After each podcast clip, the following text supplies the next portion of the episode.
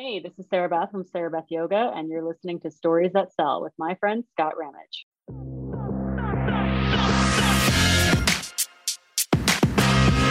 You have the knowledge, experience, and the talent needed to succeed. But in the day and age we live in, skill is not enough. Your story is the most powerful tool in your arsenal. This show will help you tap into that resource and learn how to leverage your message to gain deeper influence and build a lasting legacy. Tune in each week as thought leaders, entrepreneurs, and authors share how they built empires on the backs of their story. You're listening to Stories That Sell with your host, Scott Ramage.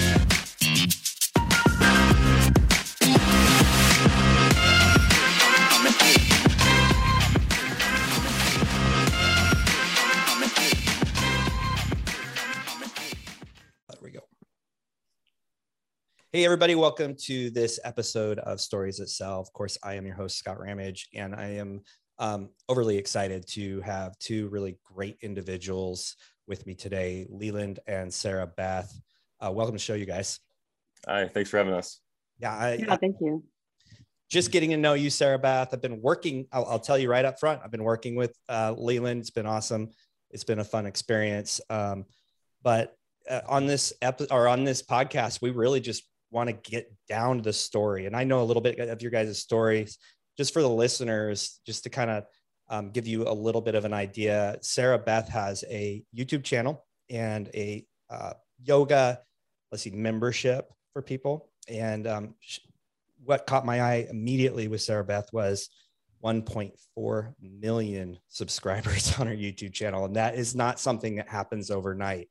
And so this is going to be a really um, interesting and fun discussion about really how that came to be and what that means for this dynamic duo, as well as, um, you know, where they're going, how they've gotten there, and where they're going from here. So this is going to be a fun conversation. So I just want to open it up to you guys. Uh, first of all, thank you for being here, and um, second of all, let's hear your story. You should Yeah. start, Sarah. okay. Um, well, thank you for having us. And so I think it's important to mention that We're married. I was, well, yes, we're married. That's my husband.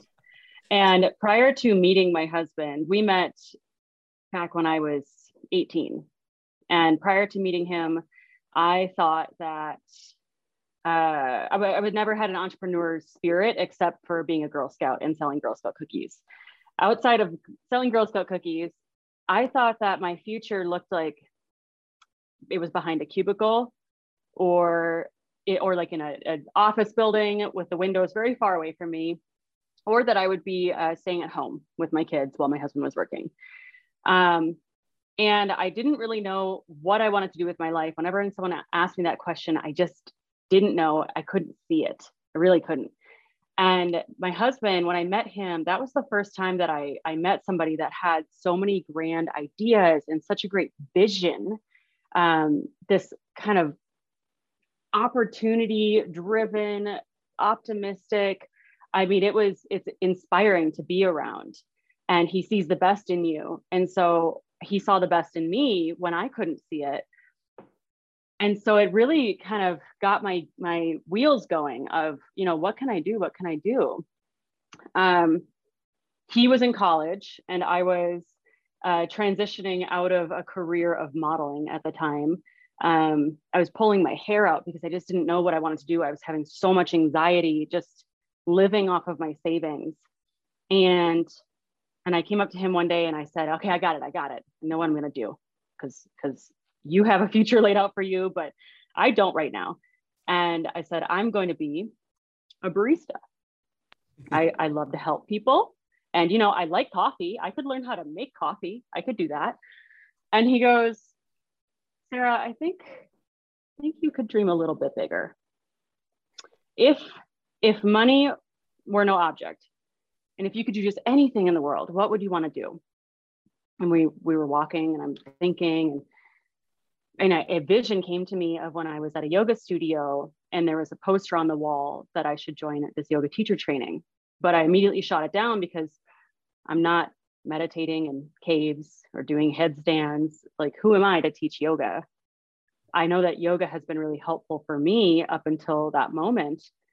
Um, transformative even but i really i doubted myself immediately but because he said that i thought i want to teach yoga and then i continued to doubt myself out loud in front of him and he said sarah stop stop you won't know until you try and so i tried and i signed up for my first yoga teacher training and i felt like a complete noob. I was so young and this was i mean i was what 18 19 years old around this time.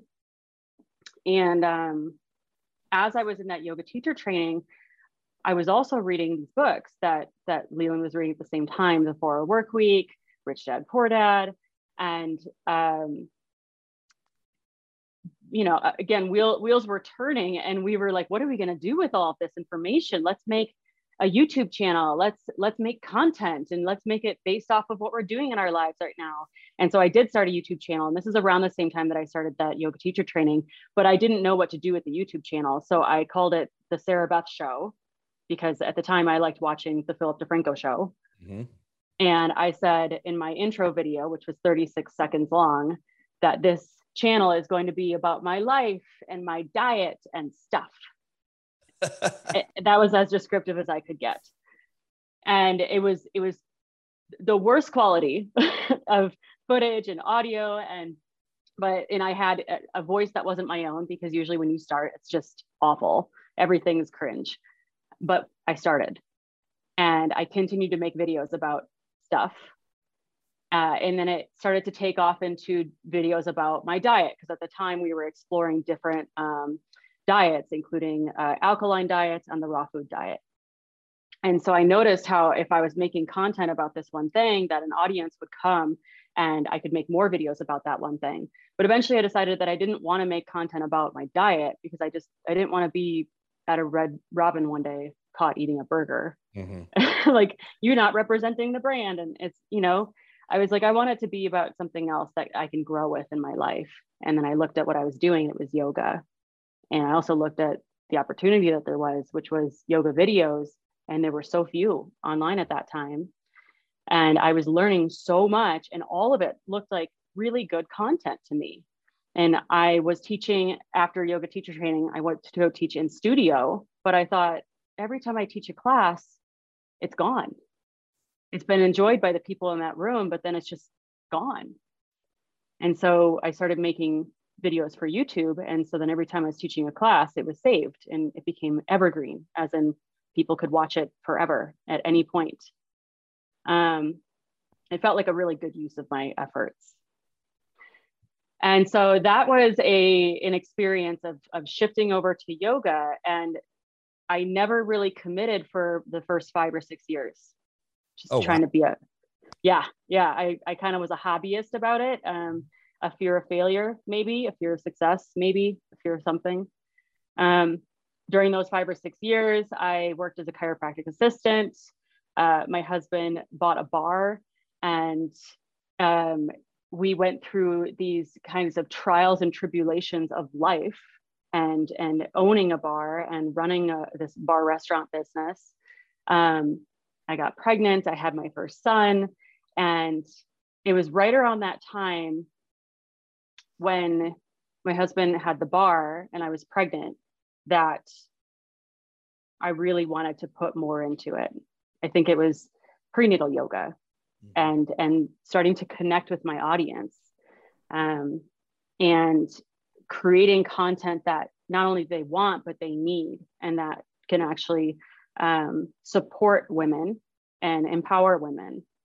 Uh, because about prior to that prior to the prenatal content the stuff that was really taking off was like yoga for a beach bod and yoga for weight loss.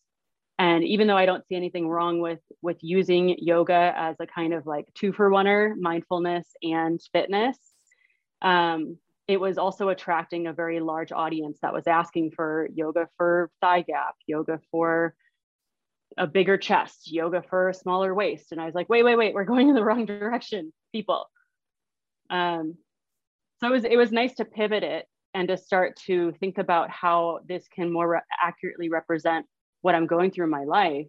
And as I was doing that, I was finding more women who were going through the same things and w- felt the same way. Um, and I didn't know it at the time, but I was actually uh, narrowing my brand to be more authentic with who I truly am. Yeah, I really you know, like that part of your story. I mean, because you saw the the trend going towards the thigh gap and the you know bigger busted and bigger butt and all those things, which is, you know, I, I imagine it was could have been really easy just to slide into that because that's where you saw views going. But I really love that you stayed true to really what your passion was. So how did that affect the growth of the of the of the um, channel? Um, I think it was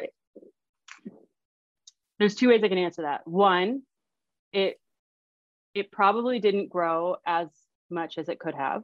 Mm-hmm. And I've had a couple other moments since then where um, we've had similar moments. Like I, in the last year, uh, in 2020, I cut my YouTube uploads down from once a week to once a month, and and I'm trading basically those additional views for my sanity and my authenticity. Um, and so it didn't grow as much as it could have. It still grew and the audience that i did get though was was more in line with with who i am and wanted to um, continue to grow and and practice and evolve and transform. And um, i felt like i was getting more deeply connected with each person that was practicing with me, which gave me a deeper sense of purpose. And for me at this point, that's what I strive for is that sense of purpose when in my content. So you that's incredible and I think that's a really strong statement, important statement for people to understand and and even when you have an audience that large, the, the fact that you might lose some, it really doesn't matter because what you're trying to do is just have the people who really matter, right? Like the people who are really in line with your your vision and your mission and what you're really trying to do and reach. So I think that's a, a really cool message. Um, so where does Leland come into this story? I mean, he's obviously uh, what I, another thing that I like is, you know, so often uh, couples. I think this is a really good message for couples. My wife and I came together, and my entrepreneurial spirit drove her crazy and made her it scared her. I mean, it was you know because she came from that in the box. Uh, you do the X career, and then you go this so was there a point where there was where there was a like a learning curve for you or a really discomfort when you and Leland started to, when you guys you know started dating and got married and and uh, I mean because you talked about some trials and quite frankly early on that caused some trials for my wife and I. Like I I was driven to build business and she was comfort and and for her was doing checking the boxes and sitting inside of a you know the the regular this is what you're supposed to do with your career. Um, and now it turns out that she's pursuing her own thing and totally on this path. So i'm curious how that has been for you two. Yeah let me uh, let me jump in here and just fill in some funny color for some of the stories that sarah told. So um, so I worked with IntelliVideo and I worked with Uscreen, some membership softwares. And so when Sarah launched her membership, we launched it on the software, the platform, the company that I was working with. Um, and so that company sent us to a, a, video conference called Vid Summit. And what's funny, Sarah mentioned that, and that was a great, great experience for us. We went three years in a row. Sarah spoke. You get to learn from all the experts. You learn everything you need to know about YouTube. And then, like Scott said before we hopped on live here, uh, then it's execution, right? Which is what Sarah d- does really well is execute. Um, but at that first vid summit, Gary Vee was there. So it was his ad that actually got us there. Our company, IntelliVideo, paid for Sarah and I to go. And uh, and Gary Vee was the person who outed Sarah's pregnancy. Oh, because wow. yeah, and, and, nobody really knows about this because because Sarah went and asked him a question at Vid Summit, and he released the podcast before anybody else knew. And he's like, she's like, I'm Sarah from Sarah Beth Yoga. And Sarah Beth Yoga at the time had all these followers that were crossover. Some of them were Gary Vee fans. And so we didn't know what had happened. It was, you're pregnant. Like, hey, how is everybody finding out that you're pregnant? And it had turned out that Gary had released that, that Q&A from Vid Summit as a podcast. Wow. And, um, and it just one of those like weird, uh, internet coincidence things that, that is funny, uh, today. So, but yeah, so I went to, um, my background's in memberships and strategy. Uh, so, you know, I don't I don't build a personal brand or I don't do YouTube. Um, you know, as much as Sarah, I'm kind of more shy.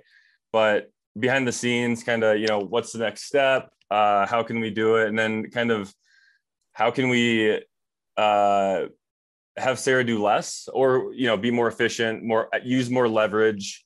Um, because it's easy as the husband or the strategist to say, hey, just go work harder to the artist or to the person who's creating. Because if Sarah was to create or upload a video a day, it would be really good for her business. But I wouldn't have a wife, our kids wouldn't have a mother, Sarah would, you know, would be stressed out. And so, um, you know, using the business to shape our lives or, um, you know, is something that, that we've come a long way with as, as we, you know, from the beginning of YouTube to where we are now, um, it's constantly evolved to, to sort of be a better thing for the family versus something that entraps you.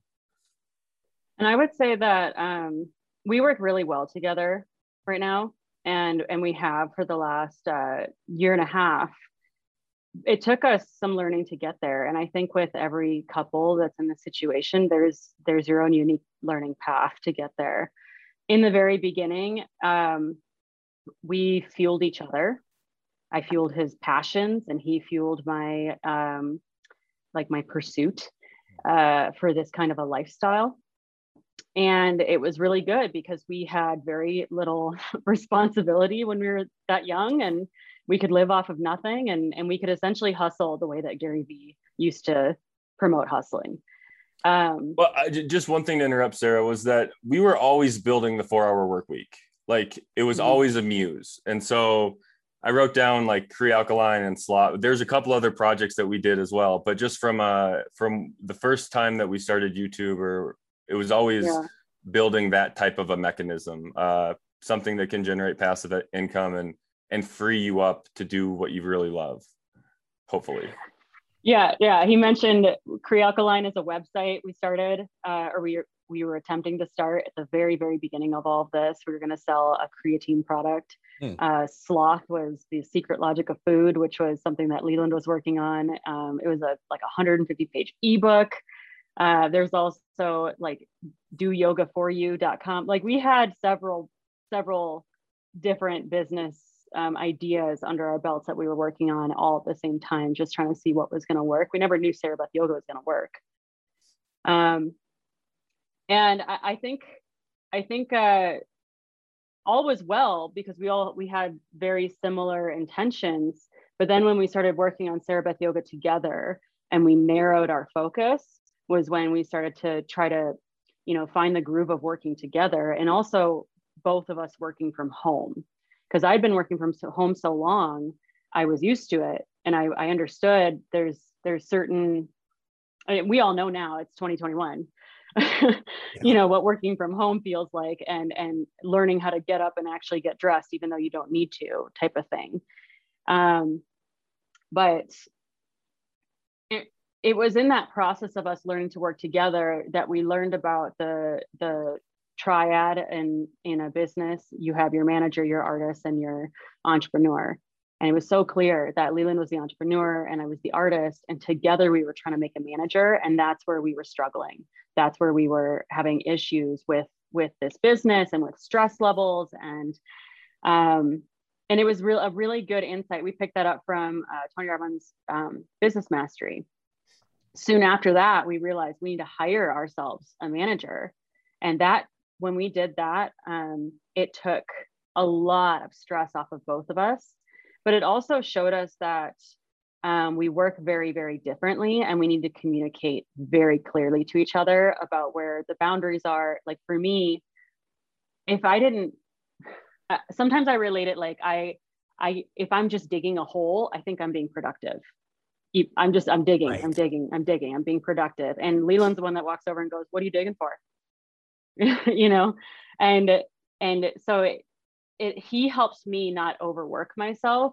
But at the same time, when he comes up with ideas and he wants to process them out loud, I take them on as like, oh, we're going to do that and that and this and that. And then I start to freak out.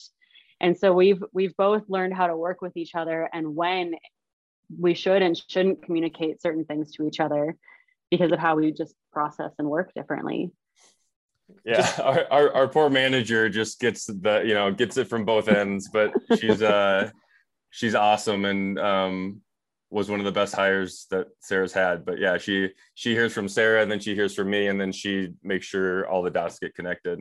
I, I swear, you guys just recapped about two hours ago a discussion my wife and I were having in the office around her uh, thing that she's doing now. Like literally, I'm like, oh, I just learned a, a golden nugget here that we have to implement because when you work together as as a husband and wife, there's a whole different dynamic. You're bringing you have you you have your life, your love life, your your uh, emotional intimacy, all those things, and then you're bringing it into a business uh, a business environment, and that can be really an interesting thing. But I love that triad where where you have an you have this other leg of this chair that doesn't stand on its own without that third leg, and I think that's a, a really a really awesome takeaway. Well, just another thing is that you know Tony says you need to know who you are and who you need. Sarah knows that if I'm doing manager jobs, I'm miserable. Like if it's me making sure to do it, yep, doing cut, yep, you and I are both the entrepreneur mindset, right? So if there's customer service emails that need to be responded to, I'm not the guy to do that. Right. And that was one of the things where we would take on something for Sarah Beth Yoga, we would grow, but then I would put that responsibility on me and then I wouldn't do it. And then Sarah would be pissed that I wasn't doing my job, rightfully so. And so making sure that you're in the right right role will lead to you being happier. Mm-hmm. Like, you know, way happier. Yeah, that's it's so good. And I love that you guys have this story of kind of working through that. One thing that I I I really admire about you, and we will get to a little deeper into this, is when I very first met you. We were we were uh, Leland. We were introduced by a mutual friend who's been a guest on this podcast, and um, and when you and I first talked, it it was um, I was immediately sold because you had a, a an ideal like life design already placed, and you talked about that early and and I love that about the, your family. Uh, you you you talked from the very beginning about this as this is our family. This is we are we are doing this and we are doing it by design so that we aren't working 50 plus hours a week. And I uh, I sold. You know, it's kind of like the the Jerry Maguire line. You had me at hello. Um, but so, at what point was it that intention on Sarah Beth Yoga turned into wow, this is big. This is this is this is the thing. You guys mentioned uh, Sarah, you were just kind of going into the other things that you were doing, and I think that's also important to identify as uh, entrepreneurs and business builders will do a lot of things, and sometimes a lot of them are a miss or they're not worth the effort because something else arises from you, you don't know which one is going to rise to the top. So now we're at this point where you're being intentional with it, and uh, let's let's talk about that that journey from like this is okay, this is something I want to do to holy cow, this is big. Well, I'm hoping that this will be small compared to the stuff that we do in the future, yeah, but that's that's coming up in this conversation because I think that's really important to talk to uh, entrepreneurs, business owners, anybody who has uh, is thinking about their future. we need to have that conversation. Hey, before we get started, imagine having a team of virtual assistants helping you out with everything from scheduling appointments, nurturing leads, processing payments, sending out marketing emails, creating content, managing your social media accounts, and so much more. VAs for Gyms is here to make sure your business runs as smoothly as possible so that you can focus on what matters most serving your clients. We offer a wide range of services that will completely run your business and give you the one thing everyone is limited on more time. Check out our website at www.vasforgyms.com. That's V A S F O R gyms.com and book an appointment to find out more. So I think that for me, there was um, a couple of moments when that happened uh, I feel like there were like these milestones that I was hitting that were kind of reassuring. Um, and one of them was when I sold my first product. So everything was free on YouTube for the first five or six years. Uh, and then I made a 60 minute yoga video and I sold it using a different platform called Vimeo. And I saw um, that some of the audience wanted to buy that product and that to me was like okay we've got something here. This is very interesting. How do I keep doing that? And um, I, I tried to make more of those types of videos, more 60 minute, 45 minute length yoga classes, because everything on YouTube is up to 30 minutes.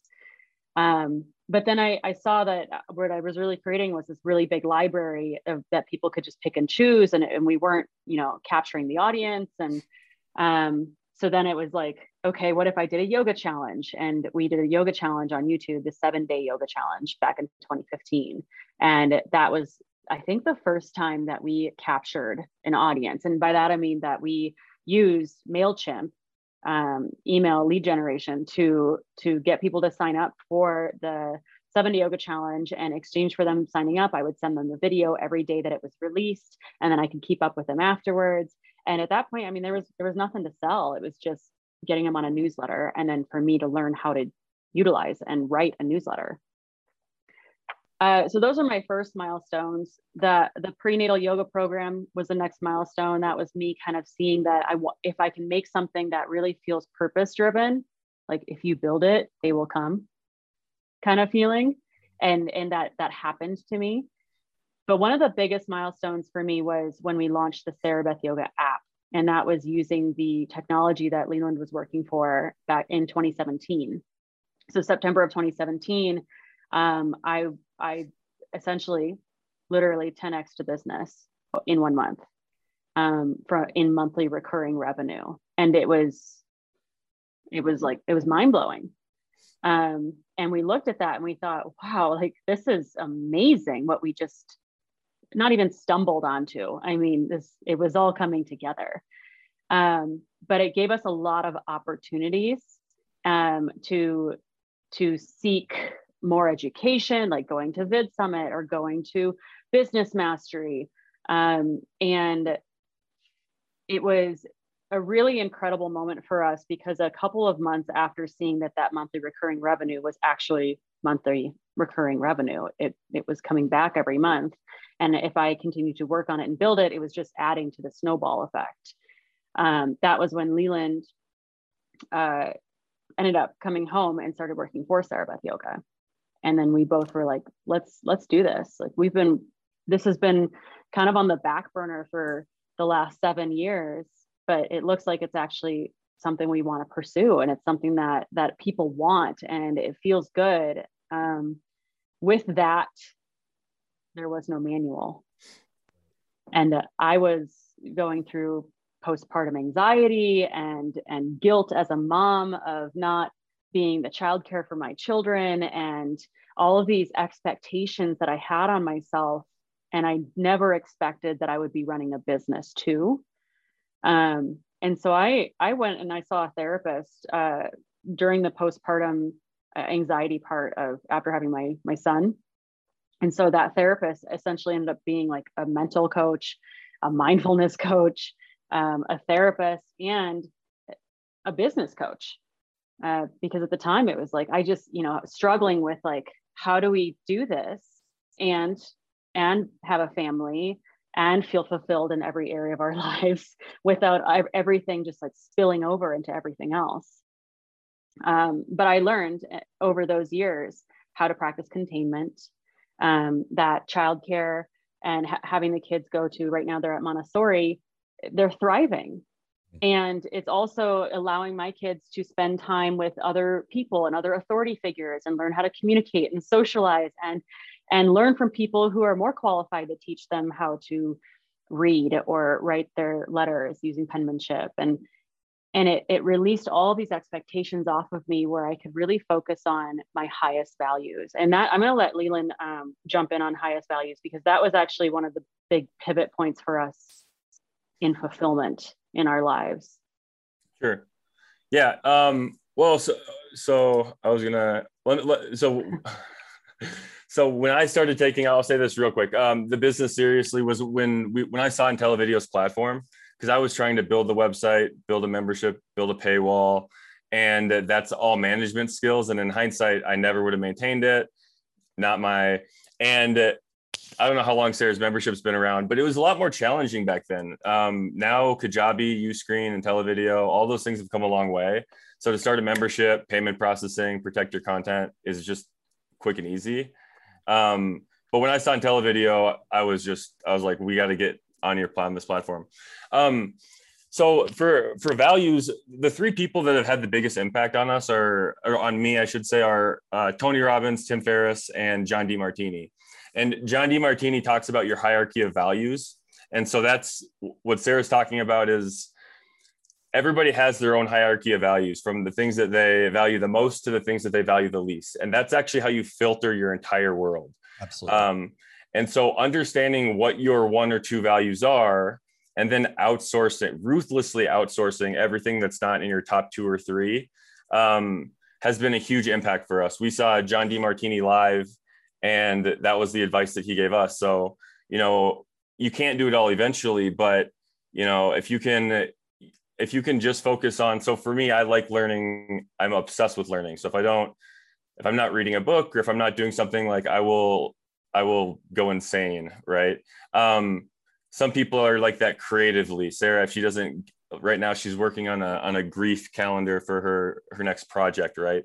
Um, if we don't get that, if we don't scratch that itch, we go crazy. And so, learning to live for your hierarchy of values, what are they? One, two, three.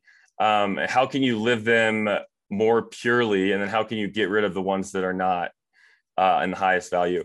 And then the big thing that most people have issue with is that they call them injected values. So I think that I should value basketball because my dad values basketball. So, you know, if I, I need to go pretend like I like basketball, or one of my the quotes I have in my list of quotes is from my wife that says something along the lines of um, the day I realized that I don't need to like baseball because everybody else likes baseball was like a great day, some version of, but it's all injected values, right? And so part of it is being able to kind of uh, be independent enough to say no i like this i don't like that i don't care that you think i should like that or i don't care that you that you value this like it's just not in line with my highest values. And so um and, and that con that concept's actually it gets more complicated as life gets more complicated because sarah and i were, we're dating we get married we're number one or two on each other's hierarchy of values list right?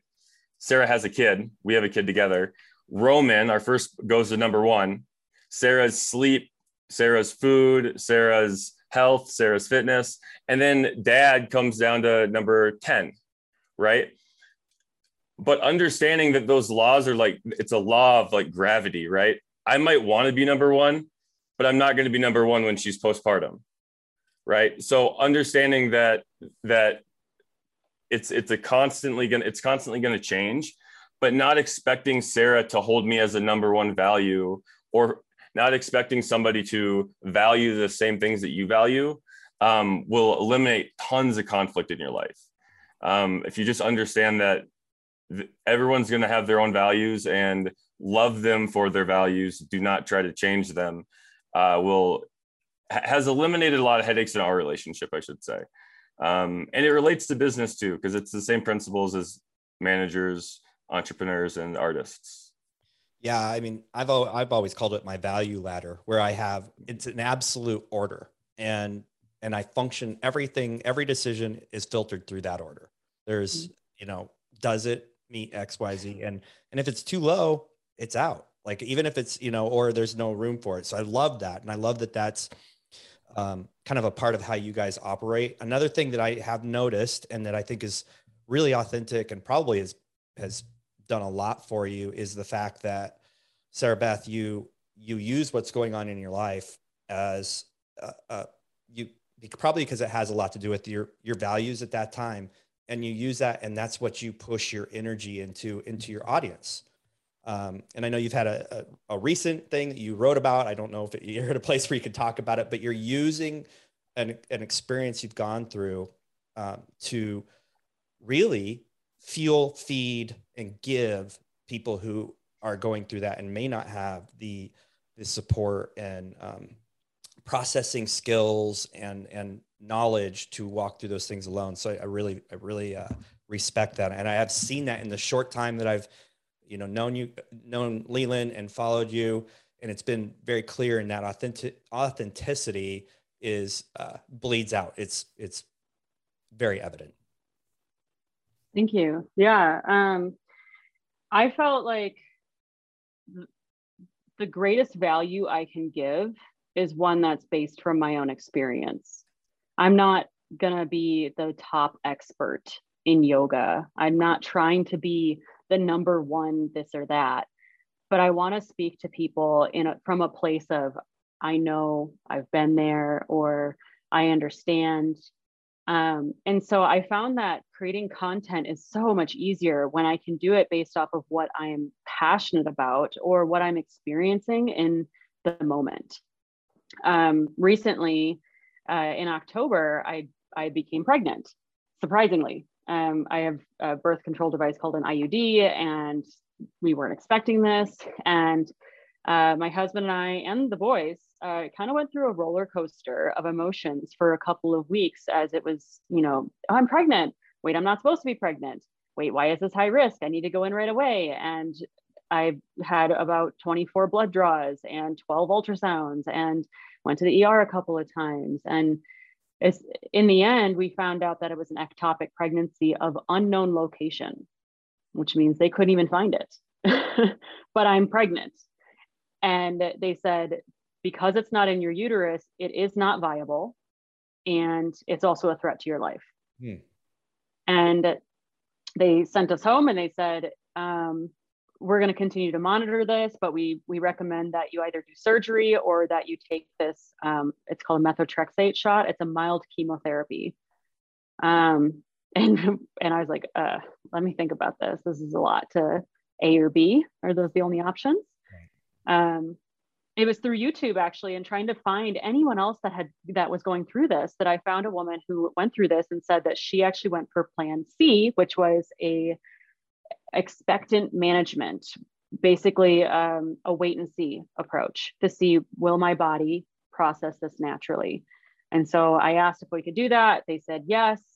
And they said, but if at any point you experience extreme pain, that means that you're internally bleeding and you could die and you need to go to the hospital immediately. Like throw the kids in the car, don't even buckle them up, go.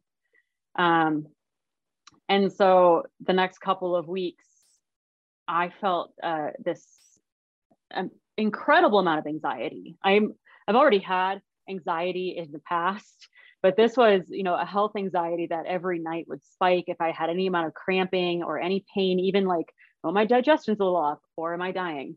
Yeah. Every night.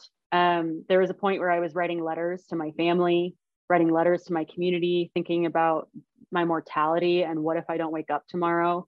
Um, and it was all it was just so much to process and within all of it i felt a much deeper connection to this club that I, no one wants to be a part of but i was now a part of of women who eh, go through this um, kind of experience. And i also watched my husband go through it. It wasn't just me doing it but you know eh, partners experience this as well. And the um, the stress and the pain and the emotional strain.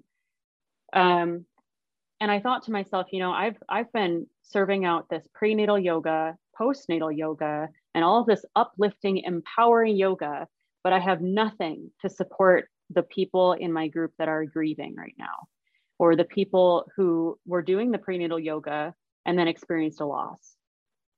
Because the postnatal yoga uses affirmations like mama and baby and and that's really triggering for a woman but but she also can't do the normal stuff because her body went through a pregnancy. So I saw this huge gap and I felt I felt a need to fill it.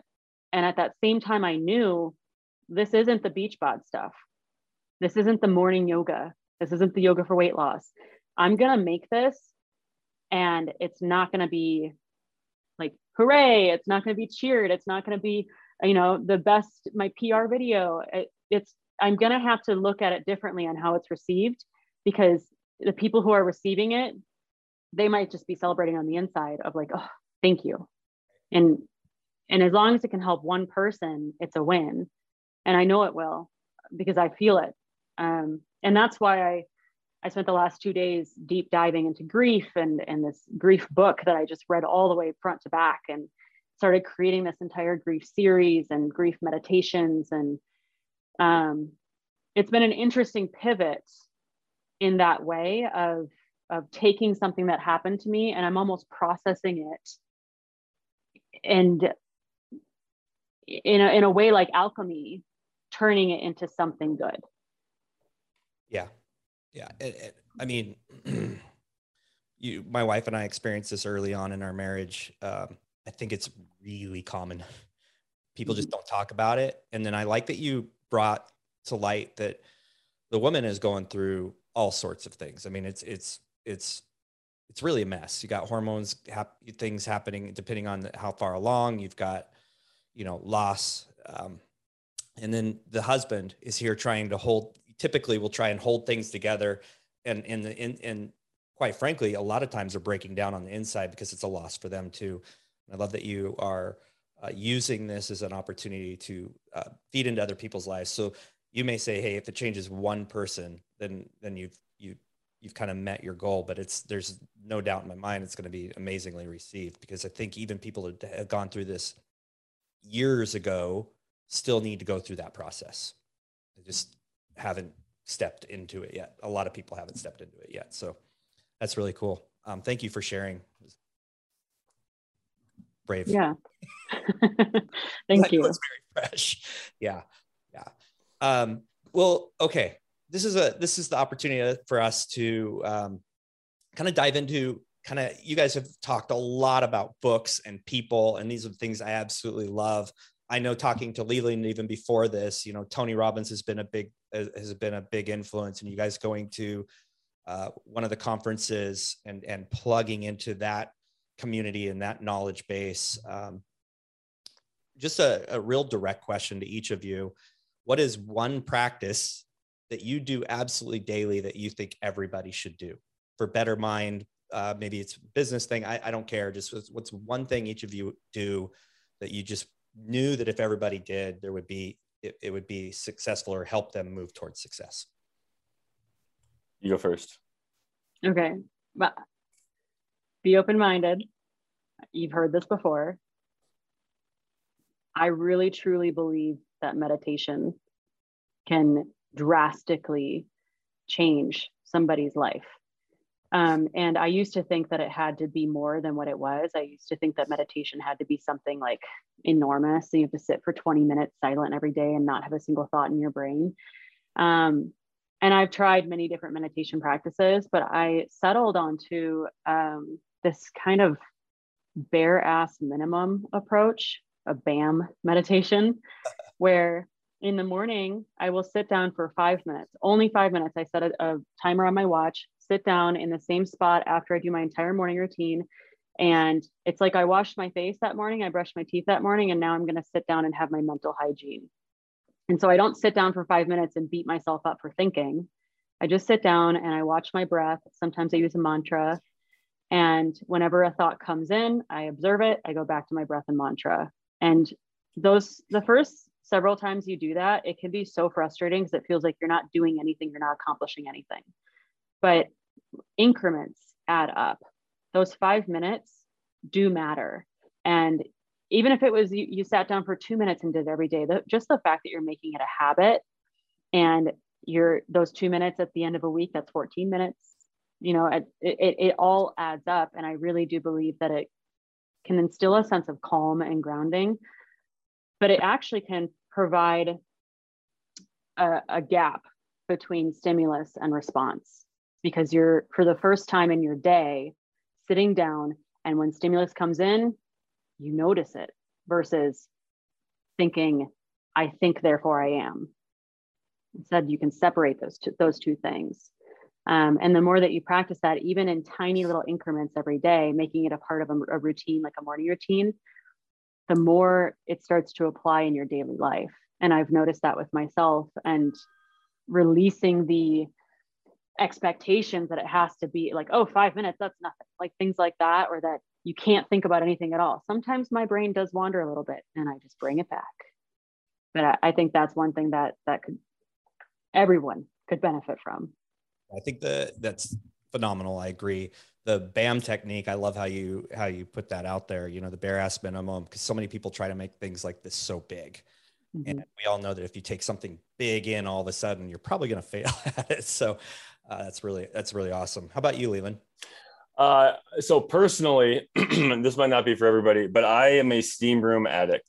So uh, I steam at Lifetime almost every day, but four or five times a week regularly. And I, I mean, I, I, as much as I like meditation, it's meditation on steroids um, for me. And so, and there's some good science too. I know Rhonda Patrick talks about a study that I think it's four times a week at 185 degrees uh, lowers your mortality by 40% across all metrics. Like it's a crazy, crazy stat. Um, but steam room or sauna, um, hot tub would be the third choice, but like a heat therapy of some sort. But steam room is my favorite. Um, yes. That's great. Yeah, a lot of people right now that I interview talk about um, cold immersion, which mm-hmm. You know it, it's a challenging thing, and and it's like a reset every day. You have to like step into this very uncomfortable exposure. But what they don't share is that most of them also do heat exposure or sauna or steam room as well as part of that practice.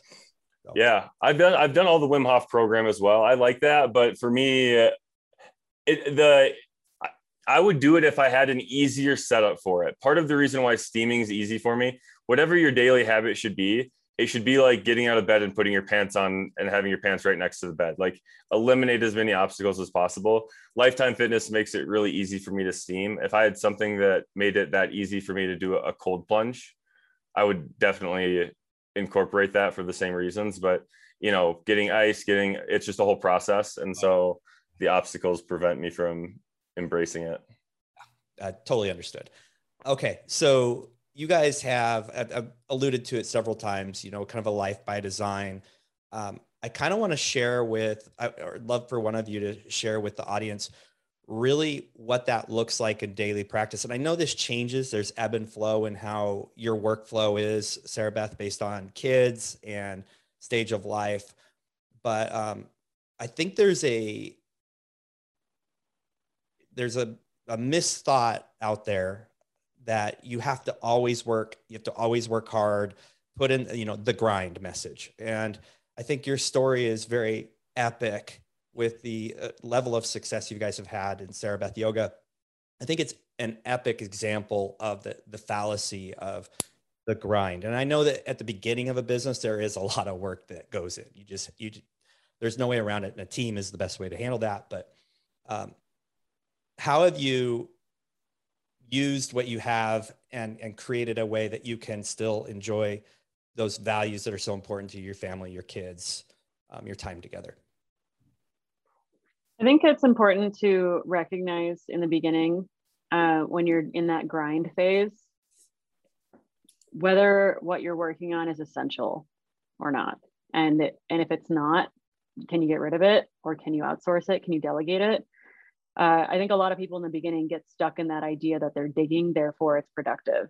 Mm-hmm. Um, and so that was something that that in the beginning we were working 100 hours a week. I was working 100 hours a week, um, all hours, just trying to figure out what was a good time because because you have the beauty of working from home you can work whenever you want and then you start to realize that if you want people to communicate with you you need to work during actual business hours and that's beneficial and that if you're working on the weekend that you might be missing out on other weekend activities. And so it's funny how that that shifted back into actually a traditional work schedule. Um, however our work schedule is monday through thursday so we can have a three day weekend with our kids. Um, my business goes through seasons uh, because I, I batch produce. So i film probably two or three times a year. Lately it's been two times a year. And that means that prior to filming I'm gearing up and I'm working a lot. And by work, it's like I'm I'm researching and I'm sequencing and I'm practice teaching and I'm making voiceovers and I'm editing those voiceovers and I'm preparing my team to go to production. And then we film everything in one day. We typically film four to six months worth of content in one day. That all of that work prior set us up for, so that we can just turn the cameras on, play the voiceovers, and record me doing the yoga. After that, then it's handed over to my editor, and and there's much more like a sense of relaxation um, i can explore more i can play more i'm, I'm more available And you, you know, um, Jason is her editor, Scott. Just so you know. So yep. So Jason Jason gets the videos and he's at the shoots as well.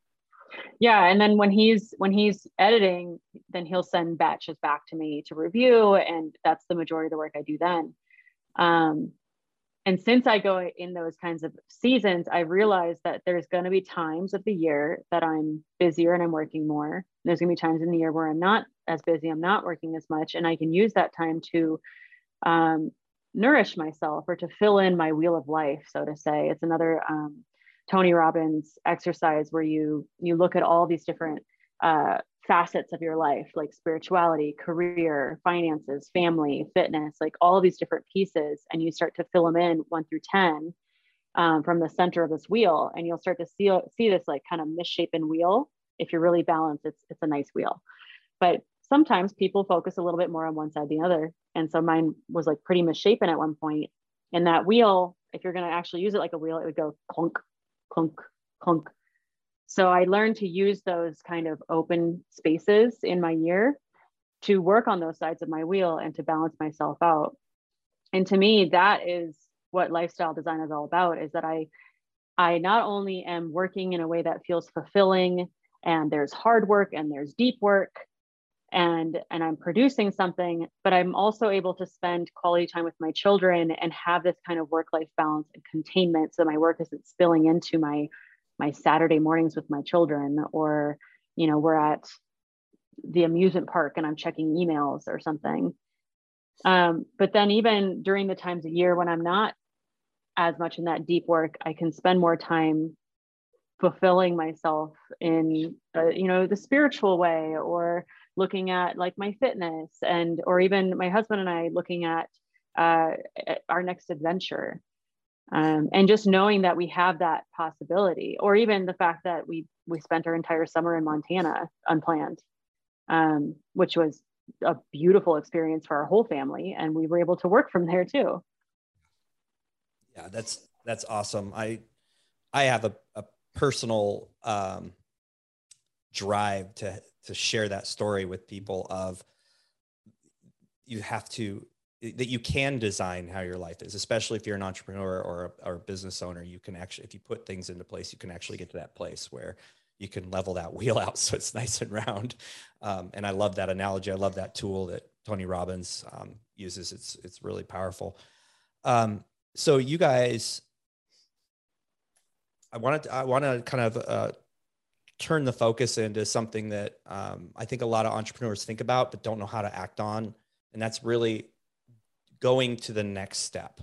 You have Sarah Beth Yoga; it's very successful. You're still working on it, but you're you're currently also doing other things to ensure, you know, like a financial legacy um, and, and and stability through your life. So let's talk a little bit about that. I know Leland, you're really, really passionate about this. I'm very passionate about it, much in a much more immature phase. But um, let's let's step into those, how those have kind of fit into your life, and and what that looks like for you guys.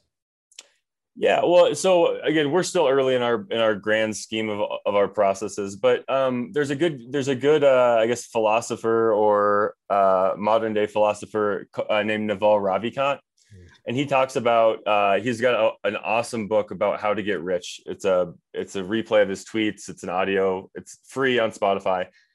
Uh, one of the things he says is that if you want to be wealthy, then you want to you want to stay in your lane and you want to keep doubling down.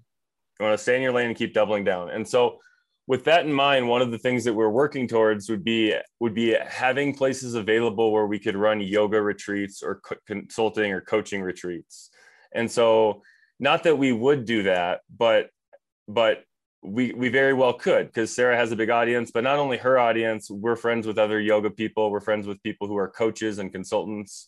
And so, it would be a dream to own these really nice properties where where people who are entrepreneurs and like-minded can go hang out for a week mastermind get good food see beautiful views ride a jet ski and and kind of have a a vacation work a work vacation um, and so you know so part of what we're doing or what we would like to do is is not only build the network of people that would like to do that because we're friends with some people who run really good retreats all over the world. We'd love for them to run retreats on our properties uh, sometime in the future. Um, but also looking at other opportunities. So um, i mean so not just yoga but we could do uh, you know video marketing we could do we've even looked at doing some ketamine experiences or, or antidepressant um, anything that you could host at a, a luxury property. And so the first one that we have right now is in Montana. It's not a luxury property, it's a lake house, um, but it's beautiful. But the intent is to be able to have in person experiences and provide value to people. Um, yeah, Sarah, do you want to? Yeah. Um, so the way that I think of it is Sarah Beth Yoga expanded in such a way that that we were taken care of. And then we were able to um, hire uh, team members and then our team was taken care of. And then we were able to donate to the community and to causes that were meaningful to us. And so then um, we were taking care of our community. And as that was expanding I wanted that the money that was coming in to feel like it had that purpose. And so, and I wanted to make sure that we were using it properly, um, not just like, you know, buying the next big toy and upscaling our life, like, you know, that people do. Like, if your paychecks get bigger, it's like everything else seems to get bigger with it. And I was just like, you know, I know well enough to know that this this could be a peak. This could be. It doesn't always go in such a fashion like uphill the way it has been. And so we need to prepare ourselves and be smart about how we're spending our money and saving our money and investing our money. And so i like to think of it as Sarah Beth yoga is uh, providing these little seeds and then i hand them over to leland and he goes and plants them. And so he's he's planted these seeds in um, in real estate uh, and we've we've already seen some trees become fruitful from real estate um, planted these seeds in Airbnb, planted these seeds in um, this uh, ranch experience that we're talking about with the retreat. And it's been fun in that way to, to look at like, okay, this one business is generating so much revenue. We can take some of that revenue and invest it. Not only are we saving, you know, and investing uh, in the traditional ways, but we're also looking at other ways that we can too. And it's just an extension of our values of growth. Um, so it feels even better for us to be able to like, okay, we have this one amazing thing. We're working on it. We're doubling down on it. And now what can we do with what's coming out of it? I think too, to, to go back to John Demartini, our highest values are family. Sarah and I have very, very similar. So everything that we do with real estate in the back of our mind is something like our family could go here and it'll be awesome. Right. And like, that's the number one thing. And then and then the, the goal would be to not you know to not to, to make it also a profitable revenue source for people. But uh, thinking of going to these wonderful places with our family with my side of the family sarah's side of the family or, or everybody together um, is really exciting to us. And so thinking about lifestyle design like what is the next level? You know that's kind of what we would really we just think it would be so fun uh, to have everybody around and to have you know nice rooms and uh, and like to be like this this last year we got to celebrate the Fourth of July with about 30 of our family members in Montana, um, and it was really cool. Um, but yeah, so the 2.0 version of that would just be more jet skis, you know. yeah, we're gonna have a conversation after this after this recording. That's it's incredible it's funny to me too because um, when we learned about highest values and we really honed it in it was clear to us that we shared two out of three of our highest values family and growth. But then that third highest value is where we sometimes butt heads because that third one for me is security and that third one for leland is is freedom and flexibility. Yeah those are different. They they very. very different. Yeah but we've learned to work with each other. We've learned to make sure that both of us can feel that our values are being met um, without one person just like taking the reins. Yeah. And that fiction friction causes growth. Like there, there's no, you know, we wouldn't be married if we were the same. You know what I mean? Like it's it's that friction that causes everything. Well, I think that's a really important thing to remember. Uh, a lot of when I first started my business with my business partner, same with him, we both had people warning us and going into business with a partner.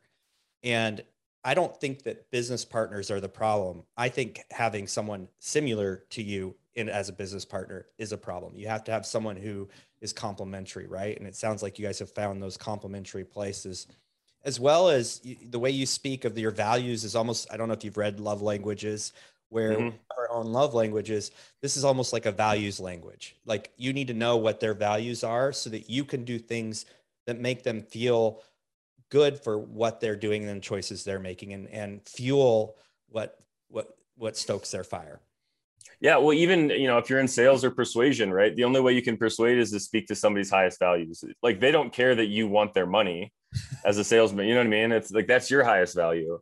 But if you say like, hey, if you if you get this van, your kids will be safe, right? You're speaking to their highest value because family they want their kids to be safe.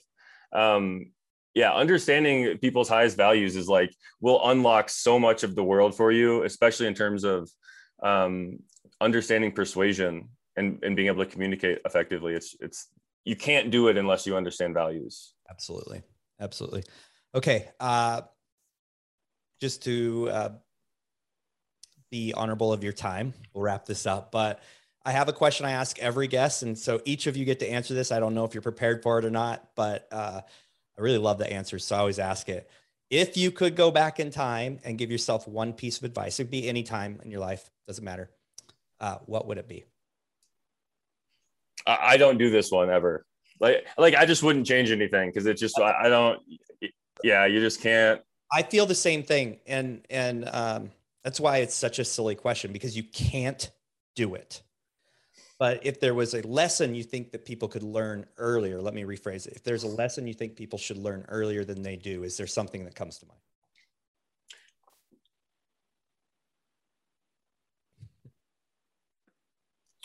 So, um, one of the things that Nassim Taleb talks about is that countries should have a high bankruptcy rate.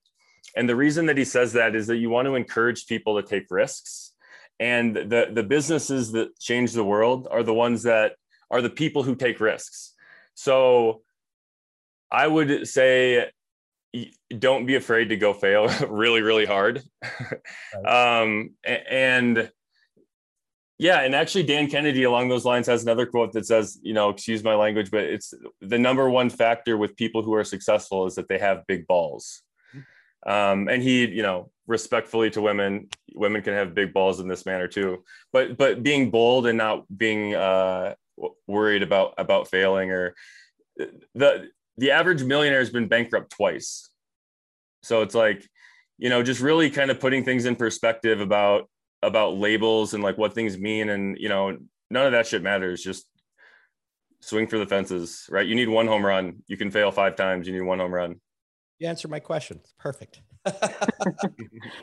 Sarah Beth. Um, yeah, the original question I would I wouldn't actually tell myself anything because I wouldn't want to affect I wouldn't want the butterfly effect or any, I love where I am and what we have going on in our life. But uh, the second question, um, if I if I could know something sooner, it would be that I'm the creator of my own reality. Um, I I started learning that in my 20s as a part of the entrepreneurial growth period was this experience of goal setting and focus and you know even playing with the law of attraction and just seeing what happens when you start to focus on something that you want and how um you know your brain plays tricks on you where you if you like say you want a mini cooper and all of a sudden you're like oh my gosh i see mini coopers everywhere like those that kind of trick. Um part of of understanding though that you create your own reality is taking responsibility for your own reality and taking responsibility for your for your circumstances. And i think that if i had learned that even earlier um, it, it would have been a gift uh, to my younger self because i felt um, like i didn't have much control over my life um, or choice over my life until in my 20s when you know we were just roughing it and and seeing what would you know if we throw spaghetti at walls what's going to stick and um it was almost like i did i couldn't believe it when things started to play out the way that i imagined they would and and now it's just fun yeah just just to piggyback on that, we've thrown away a bunch of our old notes and we've seen these goals that we've written down four or five years ago. And, and it's, you've probably done it too. It's really kind of uh, amazing how much can be accomplished in, you know, one or five years. Uh, yes. So, but throwing away those old notes, I know Sarah's done a handful, done that a lot recently. Um, it's really cool to see. Yeah. Yeah. Agreed. Well, you guys, thank you so much for being guests on this show. I really appreciate hearing your story. And I know that a lot of people learn a lot from it, which is the whole goal. Thank you for having us. Yeah, thank you. Thank you for listening to the Stories That Sell podcast. If you appreciated the content on the show, be sure to leave a rating and review and subscribe to hear interviews with incredible guests each and every week.